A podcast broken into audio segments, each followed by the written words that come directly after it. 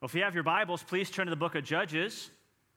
Judges chapter 2, uh, beginning at verse 6. Judges chapter 2, beginning at verse 6. And if you look on screen, uh, the start of Judges, it takes us some getting oriented to, but uh, at the end of the book of Joshua, which is right before Judges, uh, the Israelites had been called by God and led out of slavery from Egypt and led into the promised land, the land of Canaan, and they had conquered that green part of the land that you see on screen. Don't worry, there won't be a, a quiz later, but that's what they'd conquered so far. And yet they still had more land to conquer in the promised land. So at the beginning of Judges chapter 1 last week, God called different tribes of Israel to go into the land and take the land. And for the most part, they were successful. Except, do you remember what phrase kept being repeated last week, time and time again? That they failed to drive out the Canaanites. They failed to drive out the Perizzites. They failed to drive out the, the other ites, whatever ites were living there, and they remained among them. So that may not seem like a big deal to us, but the big deal for them back then was if they lived among a foreign people, then the foreign people would influence them to follow other gods and worship idols. So we're actually going to see that today. In fact, uh, as we hear that there's other people remaining in the land, uh, you know, the music should be cueing, dun, dun, dun. You know, that's, that's really what's going to happen here. So if you would stand with me for the reading of God's word, we're going to start reading at verse 6. And I'm going to read a significant chunk, so bear with me here. Judges 2, beginning at verse 6 says, After Joshua had dismissed the Israelites, they went to take possession of the land, each to their own inheritance. The people served the Lord throughout the lifetime of Joshua and of the elders who outlived him, and who had seen all the great things the Lord had done for Israel. Joshua, son of Nun, the servant of the Lord, died at the age of 110, and they buried him in the land of his inheritance at Timnath Heres in the hill country of Ephraim, north of Mount Gaash. So, just real quick, did you notice that under Joshua's leadership, they did so well? I mean, doesn't it just go to show that if you are a leader in any field, whether business, education, a teacher, a coach, you're a parent, Sunday school class teacher, you have a tremendous opportunity to lead well. I mean, don't be discouraged. I mean, some of you are here this morning, maybe discouraged by the lack of people following you or the lack of influence you have. Well, God has called you to lead, and it can make a difference, just like we saw with Joshua. But then we get to verse 10 after Joshua dies. After that whole generation had been gathered to their ancestors, another generation grew up who knew neither the Lord nor what he had done for Israel. Then the Israelites did evil in the eyes of the Lord and served the Baals. Baal is a foreign god, it literally means Lord. They forsook the Lord, the God of their ancestors, who had brought them out of Egypt. They followed and worshiped various gods of the peoples around them. They aroused what? The Lord's anger because they forsook him and served Baal and the Ashtoreths. In his anger against Israel, the Lord gave them into the hands of raiders who plundered them. He sold them into the hands of their enemies all around, whom they were no longer able to resist. Whenever Israel went out to fight, the hand of the Lord was against them to defeat them, just as he had sworn to them. And it says here, they were in what? Great distress. Then the Lord raised up judges or leaders who saved them out of the hands of these raiders. Yet they would not listen to their judges, but prostituted themselves to other gods and worshiped them. They quickly turned from the ways of their ancestors who had been obedient to the Lord's commands. Whenever the Lord raised up a judge for them, he was with the judge and saved them out of the hands of their enemies as long as the judge lived. For the Lord relented because of their groaning under those who oppressed and afflicted them. But when the judge died, the people returned to ways even more corrupt than those of their ancestors, following other gods and serving and worshiping them. They refused to give up their evil practices and stubborn ways. Verse 20 Therefore, the Lord was what again? Very angry with Israel and said, Because this nation has violated the covenant I ordained for their ancestors and has not listened to me, I will no longer drive out before them any of the nations Joshua left when he died. I will use them to test Israel and see whether they will keep the way of the Lord and walk in it as their ancestors did. The Lord had allowed those nations to remain. He did not drive them out at once by giving them into the hands of Joshua. So we're almost done. We're in chapter 3, a few more verses says, These are the nations the Lord left to test all those Israelites who had not experienced any of the wars in Canaan or the promised land. He did this only to teach warfare to the descendants of the Israelites who had not had previous battle experience. The five rulers of the Philistines, all the Canaanites, the Sidonians, and the Hivites living in the Lebanon mountains from Mount Baal Hermon to Lebo Hamath, they were left to test the Israelites to see whether they would obey the Lord's commands, which he had given their ancestors through Moses. The Israelites lived among the Canaanites, Hittites, Amorites, Perizzites, Hivites, and Jebusites. They took their daughters in marriage and gave their own daughters to their sons and served their gods. So you may be seated. So I don't think you have to be a biblical scholar to answer this. But after we read that text, are we encouraged or are we discouraged about Israel? What's the answer? Discouraged. Because what is Israel's main problem before God now? You can shout it out. What is it? Idolatry, idol worship. They are worshiping and serving other gods. Because they failed to drive out the nations ahead of them, it says in verse 5 there, chapter 3, instead of the Canaanites living among the Israelites, it says the Israelites are living among the Canaanites and all the otherites that are there. Before I go into our outline this morning, how many of you have ever watched an infomercial before of some kind? How many of you have been sucked into one where, like, 10 minutes later, you're still watching this thing for some reason? Hmm? See if you can guess this advertisement. What famous product is this from infomercials? All right? So here it is. Who hasn't grappled with the baffling question of how to keep warm while watching TV, yet still keep one's hands free to man the remote? What product are we talking about? Snuggie. How many are willing to admit they use, they have, and they use a Snuggie? You're welcome to bring it here on Sunday morning. That's fine if you're cold. Yeah. Have a Snuggie section up here, you know? or think of other famous infomercials. There was Richard Simmons and Sweating to the Oldies. Some of you remember that? There was the Thigh Master. I mean, there was a lot of interesting products that you can buy for seven easy payments of $19.95. I mean, you ever bought something from an infomercial? You don't have to raise your hand, but you know, infomercials are interesting because they kind of suck you in, but the reality is they often promise much in their infomercial. This product's going to change your life. You know, you can, you can have this product and never have to work out. You will have abs, like you know, a six pack, you know.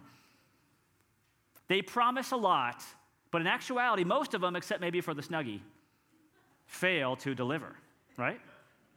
Most infomercials promise a whole lot more than they actually give. And I think that's true with idolatry. When we get sucked into worshiping other gods and, and other things that compete for our affection with Jesus, they promise so much life and joy that if you worship this thing and give your life to this, it is going to give you so much in your life. But in actuality, they take a lot more than they give. So let's look at our sermon today in four parts. Part number one is what is idolatry? For some of you, this will be a review, but it's good to be reminded. What is idolatry? Very simply, idolatry is giving worth to someone or something more than God. It is worshiping someone or something more than God. And this isn't the only place in Judges where we see this, because we see this, they're serving the Baals and the Ashtoreth, another goddess. We see this, that this was a problem all throughout Scripture. If you go back to Exodus chapter 20, the very first commandment of the Ten Commandments, let's read this. You shall have no other gods before me. That was the first of the Ten Commandments. Jesus also said in the New Testament, when asked what are the most important commands, he said, Love the Lord your God with all your heart and with all your soul and with all your mind. So, if we fail to love God with all of our heart and our soul and our mind, we are committing what? Idolatry. It's not that we don't love God, but we just love something more than God. If you look at Judges chapter 2 now, going back to our text, verse 11, the writer of Judges says this Then the Israelites did evil in the eyes of the Lord, and they did what? Served the Baals. That verse kind of stuck in my mind this week because here's a definition of evil. A definition of evil is doing what you want in the eyes of the Lord, and it's also serving other gods. I often think of evil of just doing bad stuff, but according to the Bible, evil is also serving and worshiping other gods. You know, if you think about Israel, they serve the Baals and the Ashtoreths. I was doing some research into these gods and goddesses, and Baal and Ashtoreth were thought to control the weather and allow it to rain so that your crops, you could have a good crop because they were very agricultural back then.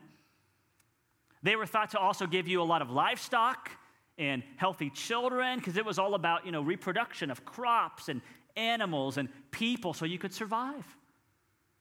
And this is getting a little bit gross, but Baal and Ashtoreth, it, it was thought that in order for them to produce those things, they had to sleep together as a god and goddess. And the way that you as a human being would get them to do this is you would go to a sacred temple and you would sleep with a temple prostitute in order to convince Baal and Ashtoreth to do the same so that they would give you rain and crops and livestock and abundance. Now, I know some of you are probably shaking your head like that's disgusting, but think of our culture for a second. Do we ever make sex a form of idolatry in our culture? Yeah. Just as they did in the very religious form at a temple, we do the same thing today. Think with me here of some examples. What are some things that we as Americans put before God here in 2019? Go ahead and shout some out. What are some things that maybe not, not you, but somebody else does? what are some things? You can shout them out. What are they? Work or career and achievement. Yeah, what else? Material goods, Material goods yeah. Ooh, got personal there with sports. whether we play the sport or whether we cheer on the sport. Yeah. Today we're going to gather on the TV and worship our favorite NFL team. What else? It's really bright up here. That's why I'm doing this.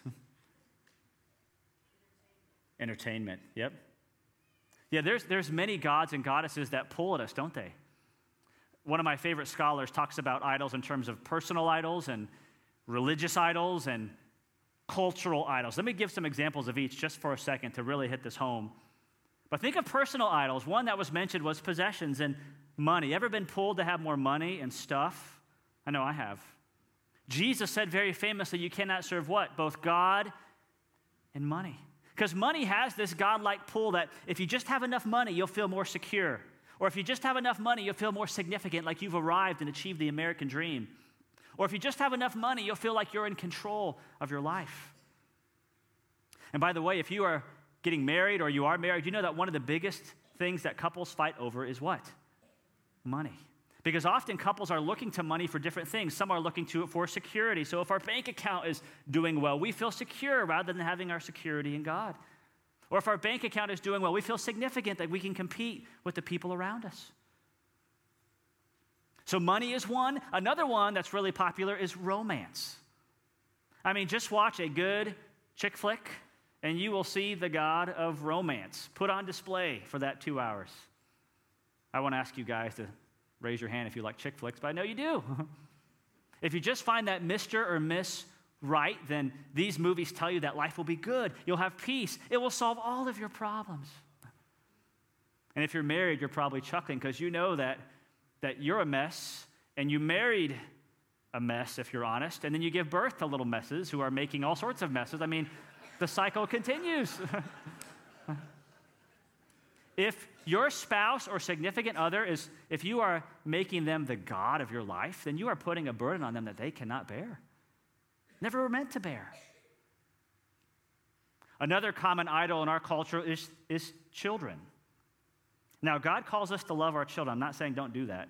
Yes, you're to love your children and raise your children in the ways of the Lord. That's, our, that's part of the problem, maybe, in not passing on the faith and that we saw here in Judges 2. But what happens if our children become more important to us than God? What happens if they become the main source of our identity and sense of significance and security? Then we're going to be horrible parents who we're either going to overparent them because if they look badly, it's going to look badly on us or we're going to underparent them because we don't want our kids thinking bad about us because that would just crush us. I mean, even good things, if they become the ultimate thing in our life, they become a bad thing. Let me say that again. Even a good thing that God meant us to have and enjoy like children, that they become the ultimate thing in our life more than God, then it becomes a bad thing, an idol. So that's one category, personal idols. Another one that can hit close to home for me are religious idols. Do we ever, as a church community, have religious idols? And the answer is, of course, we do. Someone mentioned in first service, tradition can be an idol for some of us. Or always wanting something new could be an idol too. Another one that I see is doctrinal correctedness. Not that I'm against having correct doctrine, don't mishear me, but sometimes, especially the really finer points of theology, we can divide over those things rather than be united around the main stuff. Or another common religious idol is ministry success, that if my church or my ministry, whatever I'm involved in, is doing well, then I feel good and significant. And if it's not, I feel deflated and crushed because that's become my source of joy rather than God. Another one is ministry giftedness. Do we ever elevate leaders in the evangelical Christian world? You bet. They can become sort of celebrities if we're not careful, more than God. So there's personal idols we talked about, there's religious idols, and there's also idols of entire cultures. I mean, I'm not going to have you shout this out, but does, does our community and county have specific idols as a whole that we struggle with? Some of you can think of those. But let me just talk in broad strokes for a second. If you tend to be more conservative in your ideology, you tend to idolize, if I can use that word, the family. And even conservative values can kind of trump Biblical values, that was no play on words, by the way. Trump, biblical values. Hmm? Well, if you're more liberal, often the idol of liberal people, politically speaking, is self. We're going to put the self at the center of everything as long as you can be free to express yourself and your identity and your true, authentic self. And nobody can tell me what I, what I can't do because then you're judging me. We can make entire ideologies, almost idolologies, if I can use that word, so, the question for you this morning, just in this first part, and really this is part of the key of, of how do you get rid of your idols, is what is your personal idol today that you're struggling with? What is your Baal? What is your Ashtoreth? I mean, the Israelites had theirs, but what's yours? We may not literally bow down to a statue, but we, we, make, we can make anything into an idol if we're not careful. This takes me to part two the cycle of idolatry. We're going to see this all through the book of Judges, and this applies to us. By the way, if you're not sure what your idol is, what's a good way to identify it? Ask somebody. I dare you to ask a close friend or a spouse or parents. Ask your kids and say, hey, what do I value the most? Because I guess I'm guessing they know. If you're still not sure, look at what you spend your money on and your resources on. If you're still not sure, look at what makes you explosively angry. So if you're watching the NFL game today and, and your team loses and you're just mad for like 24 hours straight, chances are that may be an idol. Look at what makes you explosively anxious and sad. And if you're still not sure, all through this, ask the Holy Spirit to put his finger on it in your life. And I'm telling you, he will. So let's go to the cycle of idolatry that we see with the Israelites. So we're going to see this cycle all through Judges. The first thing that we see is that the Israelites sin. They forsake God. They commit idolatry in verses 10 and 11 and 12. And then after that, number two, God is what? Angry.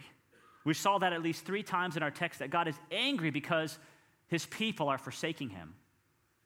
And then number three, we see that their enemies oppress the Israelites. God allows the enemies to come in, all these ites, and oppress them and plunder them, it says, and take them captive. And then, number four, the Israelites cry out to God. And if you read our passage carefully, technically they didn't even cry out to God in our text. It just says in verse 15, they were in great distress. And in verse 18, that they were groaning under those who oppressed them. So even though they don't even specifically cry out to God here, God is so merciful and he's so gracious and he's so committed to his people that number five, he raises up a judge to deliver them. Judges like Othniel, we'll see next week, or Gideon in chapter six and following. And these judges aren't just people that we think in robes and making legal decrees. These are leaders and, you know, kind of saviors, deliverers, and military leaders. God raises up a judge to deliver them because they cried out. And then, number six, they experience peace and rest. Although our text doesn't even say that here technically, it'll say that in future text. They experience peace and rest as long as the judge is alive. But then, number seven, the judge dies, and then guess what happens? The people forget God, and the people sin, go back to number one. And then the cycle repeats wash, rinse, repeat. That's what happens all through Judges. It's like they never learn. And so, if you actually study Judges, it'll start out, I mean, it starts out bad enough, but we'll see this cycle all through the chapters. And each time the cycle starts, the cycle gets a little bit worse, and a little bit worse, and a little bit worse until we get to Samson, and that's a huge low point. If anybody ever tells you to be a Samson, I would question that. you know, as we look at this cycle of idolatry, one of the easiest things to do is to say, you know what? That's them. Thank goodness we are not like that today. Some of you are smiling because you know better. We are just like this, aren't we? When things are going well and we have peace and rest, we forget God. And then life gets horrible, and then we get closer to God and we cry out to God and ask God to intervene. And because God is so gracious and loves us, He does. And He'll provide an answer and direction and relief. And then life will be going well again. And then guess what we do again? We forget God. Let's go to part number three. So we've talked about what is idolatry and the cycle of idolatry. Let me talk about what idolatry does to us. Last week we saw in chapter 2, verse 3, so this is last week's text, it mentioned that idols are snares and traps. That says they will become traps for you and their gods will become snares to you. So whatever we serve more than God will entrap us, It'll enslave us just like the Israelites were oppressed and enslaved by their enemies. Idols will do the same thing to us. But let me show you the image that we see in our text today. In verse 17, it says, Yet they would not listen to their judges, but what's it say? But prostituted themselves to other gods and worshiped them. So, what is the Bible saying? When we worship and serve other gods, we are what? We are prostituting ourselves to other gods and worshiping them. How many of you, that's a surprising image that the Bible uses? I know for me it is. But if you actually look up that image of prostitution and harlotry in the Old Testament, we see this kind of language used all through the Old Testament. In fact, this would be one of those big themes we can study on a Wednesday night that just goes all through the Bible. I was shocked to see that when I read a, another translation, the ESV, the English Standard Version says that they whored themselves to other gods. They played the whore. That's what it says in other translations. I mean, that's stark imagery. When we serve and worship other gods, the Bible is saying that we are giving ourselves away like a prostitute would. And I know that in the world, being a prostitute is complex, that some people feel like they have to do it, nobody wants to do it, but just think of this image of prostitution for a second here with idolatry. A prostitute will come into an intense relationship with their customer. They will give of themselves to get something, and always giving more and more with getting less and less in return. It's an intense, really a gross, vivid image that when we give ourselves to our idols, we are giving ourselves away, coming into an intense relationship with that thing or whatever it is, without really getting anything in return. Our idols use us and abuse us just like a customer would use and abuse a prostitute. So, this is shocking language. I actually praise God that this image is used of this in Scripture because for me, it got my attention when I saw, oh my goodness. When I worship and serve something else, it's not just a casual relationship that I have with this thing. I am prostituting myself to that thing. So, did you realize if you are serving and worshiping something else like money or career or whatever it is, that you are enslaving yourself to that thing, giving of yourself in the most intimate way? This takes me to part number four. So, how do we actually break free from our idols? How do we do that? Well, we've talked about it a little bit already. One step is to identify your idols. We've been looking, thinking of that all morning. But another way you break free is to think of this image a little bit more of prostitution. I know it's not a fun image to think of, But if, if our sin and our idolatry is compared to prostitution, then that means every time we cheat on God and love something more than God, then it's also spiritual adultery. So there's idolatry. Idolatry with an I is really the same thing as spiritual adultery with an A. And so this means if you keep pressing the logic a little bit forward, that God relates to us not just like a king or a shepherd or a judge or a father. He does all those things, but God also relates to us as a spouse. He is so committed to us that he has made a covenant or a contract with us, and he is willing to move heaven and earth to save us, just like he saved the Israelites. And he is married to them, but they have cheated on him just like we cheat on him repeatedly. You know, one of the passages I encourage you to read today is Hosea chapters 1 and 2 and 3 in the Old Testament because do you know what Hosea the prophet was called to do? He was called to go and marry Gomer. And what was Gomer's profession? She was a prostitute. And God says, Go and do this. Be faithful to her, even though she's not going to be faithful to you. And so he marries her. They have children together with a lot of weird, funky names about God's relationship with Israel. And yet, God tells Hosea, be faithful and committed to her. And this becomes a picture of God's relationship with us, how God is like Hosea, and we are like Gomer, the prostitute, cheating on God. And so this makes sense. Whenever we cheat on God and commit idolatry, our text said repeatedly that God is angry. He was angry at this. It aroused the Lord's anger. He was very angry because, like a spouse who's been cheated on, that's how God feels. I mean, if you have a significant other, whether you're dating them or it's your spouse, if you find out that they're cheating on you, your reaction is just not going to be, well, you know what, you win some, you lose some. No.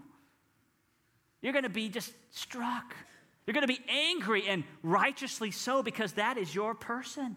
That is the person you've committed to, and they've committed to you, and they've broken the covenant. Well, the same is true with God. When we cheat on God, we have broken our marriage vows with God. The Bible says that God is a jealous God. That's getting at that imagery of marriage, that God is married to us. Well, here's the good news in all of this, all right? I know this is pretty heavy stuff. The amazing thing about all this is even though we've cheated on God repeatedly, like a prostitute, the Bible says, God is willing to send his son, Jesus Christ. And look at what the text says about Jesus in the New Testament. Look at what Jesus calls himself. Jesus answered in Mark 2, verse 19, How can the guest of the what? Bridegroom fast while he is with them? They cannot so long as they have him with them. But the time will come when the bridegroom, that's Jesus, will be taken from them. And on that day, they will fast. So, do you see what the Bible says about Jesus? He's our what? You can shout it. He's our bridegroom. Just as God was married to Israel in the Old Testament, Jesus in the New Testament is laying claim to us as our ultimate spouse. He's our bridegroom who's willing to move heaven and earth to bring us back. And just like a prostitute would give up their body, Jesus goes to a more nth degree and he gives up his entire body on the cross when he is bruised and beaten and naked and broken in our behalf bearing the weight of sin and guilt and punishment on himself on the cross. Jesus is willing to give up his body in an even more intense way than we do when we give ourselves to idols. And he does this because he loves us. He cares for you. He cares for you and me so much that he's willing to move heaven and earth to bring us back and to woo us back and to win us back. And if you keep following this theme of marriage through Scripture, in the book of Revelation, chapter 19, we are united with our bridegroom at the marriage supper of the Lamb, fully and finally. So the question is how do we actually break free from these idols? We mentioned identifying them. But what I'm trying to say with all of this imagery is that we have to worship Jesus daily. Because we worshiped ourselves into idolatry, whatever it is, whether it's a sport team or pornography, whatever it is, and we have to worship our way out of this to Jesus Christ. And the amazing thing about Jesus, if you actually worship him and give him everything in your life, hold nothing back, he is the only God in your life that will actually fulfill you. Because if money is your God, how much money do you need to ultimately be satisfied? What's the answer? Always a little more. If acceptance and approval is your God, how much acceptance and popularity do you need to be satisfied? Always a little more. But if you actually find Jesus and submit to Jesus, then you will actually be satisfied. And if you actually fail Jesus, which we will, He'll actually forgive us. Our idols can't forgive us, but Jesus can. Would you go ahead and bow your heads and close your eyes and just think for a moment? I invite Mike and Alexis forward too. I want you to ask God this morning ask Him, what is the thing, what is my idol or idols? Because, like the Israelites, we may worship God to some degree, but there's a lot of things that creep in.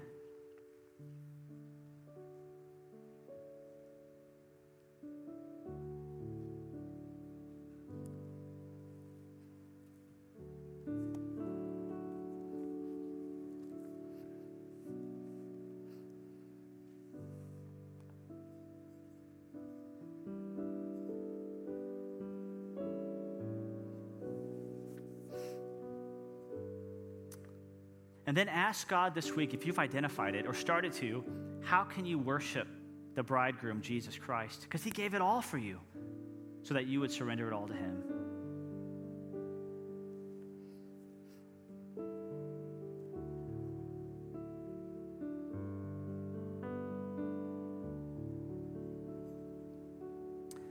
Father, I pray right now that your Holy Spirit would move and blow in an abundant way. Lord, really make it clear the idolatry in our own lives. Lord, even as we read through the book of Judges, make it more clear that we are the same as them. And Lord, I also pray too that we wouldn't just drown in our sin and sorrow, but that it would cause us to look to Christ, the ultimate judge and leader that we need, who frees us, who is willing to move heaven and earth to come down to us and rescue us from our sin and death and the devil on the cross. Lord, help us to see Jesus crucified every single day and to know what he did for us. And may that break us free from our idolatry, we pray. Lord, may we leave here with hope, knowing that you can free us, knowing that you want us back and will forgive us. We pray these things in Jesus' name. Amen.